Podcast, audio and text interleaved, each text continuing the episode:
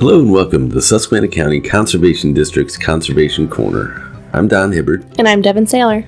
and each week we bring you conservation topics and events from around the Endless Mountains. Well, it turns out that yesterday, March 15th, was Buzzard Day or Turkey Vulture Day. Yeah. So I don't think we've ever done it on the show. Um, you had mentioned it uh, a couple weeks back.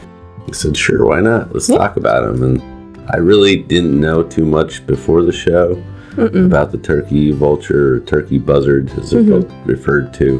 Um, I'm not sure what you knew or know. Not a lot. Knew they were big and flew in the sky. yeah. Yep. Um, saw them around. Had a pretty good picture of one on my phone. okay. Uh, but other than that, Yeah. yeah. So here we are. Uh, we've learned quite a bit about them, and so we'd like to present that information to you. So we'll start with a description, Yep. in case you haven't seen them or just seen them from a distance. In case you haven't seen them close up, um, we'll give you that description now. So Yeah. So they are a long wing, long tailed bird. Uh, they do typically have a darker black to brown plumage with a whitish beak, red legs, and a bare red head. So it'll be black in immature birds still, but your mature birds will have the bright red bald head. And that's the turkey vulture, right? Yes. So there also is another vulture uh, that Mm. lives in Pennsylvania. I don't know whether you found that. Not, I did not. I was- Okay, so that's the the black vulture. Um, and then their head also does have like little whitish bumps on top. I found too. Okay. So, and their wingspan is roughly about six feet at full size. And um, when they're standing, they're about from the bottom of their feet, top of their head, about 30 ish inches tall. So they're a good sized bird. They are, yeah. Um, and then if you're on the ground, they're up flying above you. You'll see a large dark bird with its wings that are at kind of like a more noticeable angle, I found. And they usually kind of rock side to side, kind of floating in the wind, I've noticed. And then underneath of them will have a good contrast of like their wings will be more of like a two toned if you look at them from underneath. So, Okay. yeah. Um, just to kind of add or expand on what we were talking about um, just a while back. Yeah, like I said, there are two different type of vultures in Pennsylvania. So the black vulture, the turkey vulture, and actually sometimes they can even be seen roosting together. So, Okay.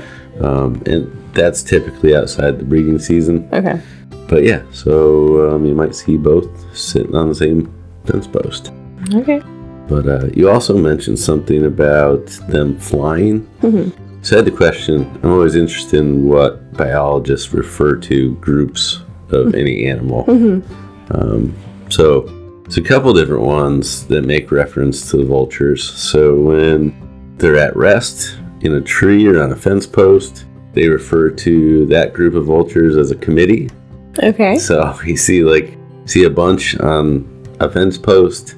Yeah, you're looking at a committee of vultures. Okay. Um, when you see a group feeding, you're in the presence of a wake of vultures. Okay. So when you know there's some whatever they're munching on the side of the road, there's ten or twelve of them. Yep, that's called a wake. And then you mentioned them flying in circles. Uh, so there's also a reference for that. And this kind of goes for any birds that kind of fly in the circle pattern, Okay. but that is referred to as a kettle, Okay. kettle of vultures. So Interesting. yeah, so hopefully you remember that next Yeah. time you, you see them and you say, hey, there's a kitty. so, Awesome. So starting with a little bit of like life history on them, kind of like a lifespan, like life cycle, I guess, of the vultures.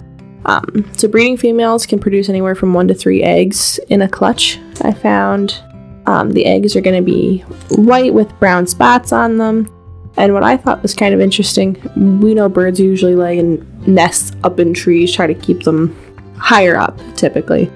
But um, the vultures actually like to lay in areas with thick ground cover, on cave floors, or in gaps in rocks, even hollows in tree stumps. I found. yeah, I saw the same thing. So I thought that was kind of interesting. Yeah, definitely. Yeah, no nest. Mm-hmm. They just kind of lay them. Wherever. yeah. Yeah. And then the males and females share incubation of the eggs. So they kind of take turns on and off. Okay. and the young will hatch within five to six weeks of being laid, and then they start learning to fly within nine to ten weeks of age. So they're flying pretty quick. All right. So before they fly, uh, do you know how they defend themselves? The nestlings, that is. I didn't see that now. Okay.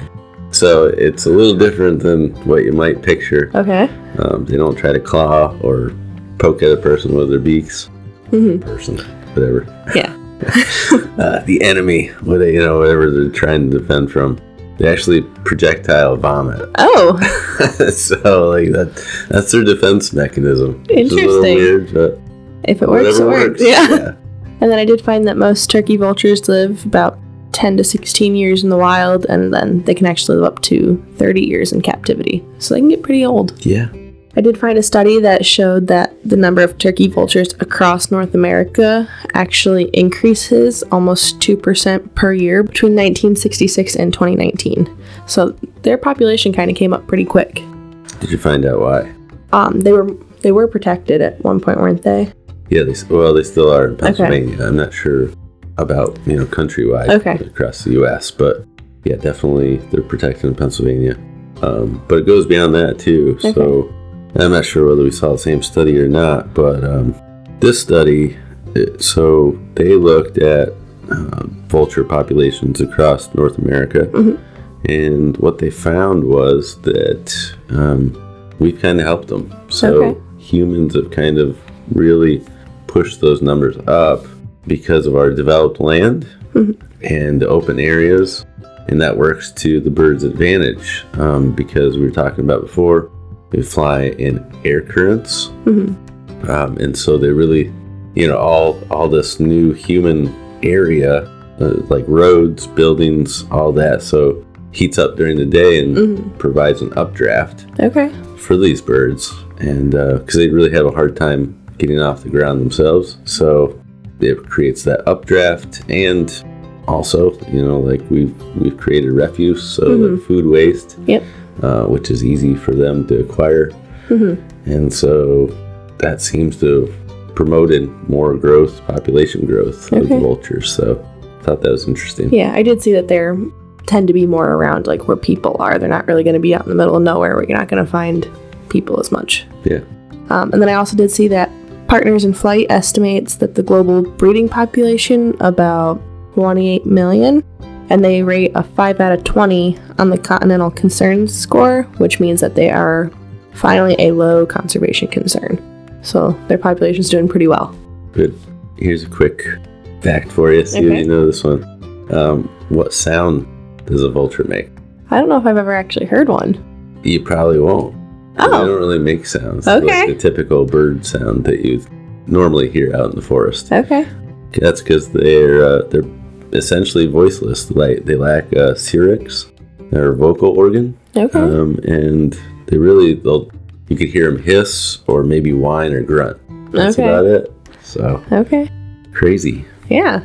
Yeah, uh, on a final note, um, I think that they really pushed for March 15th to be Buzzard Day or Vulture Day because, as it turns out, they do migrate to some degree. Okay. Um, and so that's typically the time that they're coming back to this area or Gotcha. the Northeast.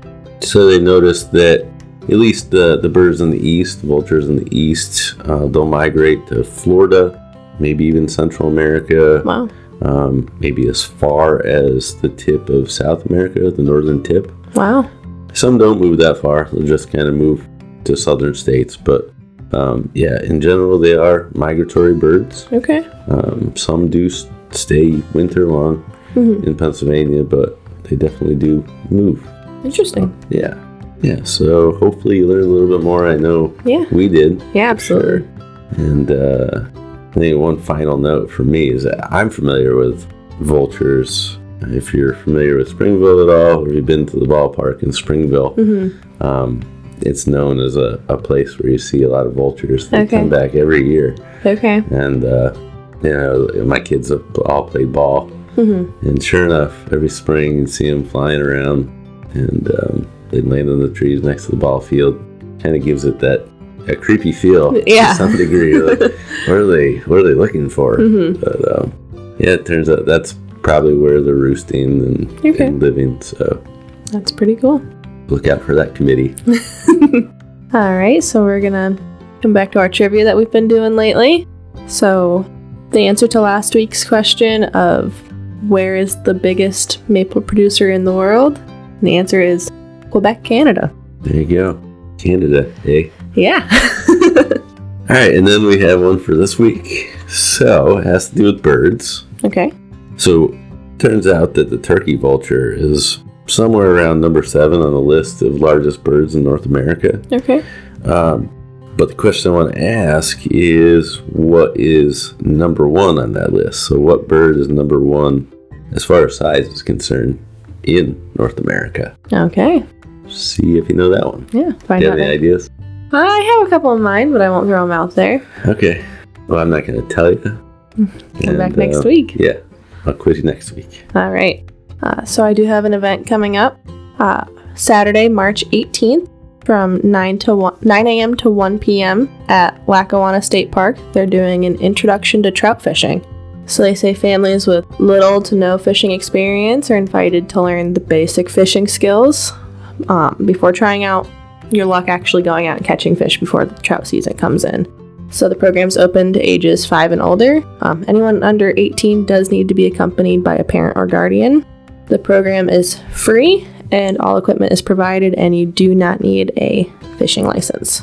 But they do say pre registration is required as the space is limited. So just head over to the Lackawanna State Park's website to get that registered for. Sounds like a good time. Yeah. All right. I guess that does it for today's show. If you have questions related to our shows, you can contact the Conservation District by calling 570 782 2105. If you missed a portion of today's show, you can go to our website, www.suscondistrict.org, and find our Conservation Corner page with past episodes, links to information about past episodes, and a contact form where you can reach out and ask questions or make comments about the show. You can even suggest ideas for future shows. You've been listening to Susquehanna County Conservation District's Conservation Corner. I'm Devin Saylor. And I'm Don Hibbert saying, enjoy the outdoors.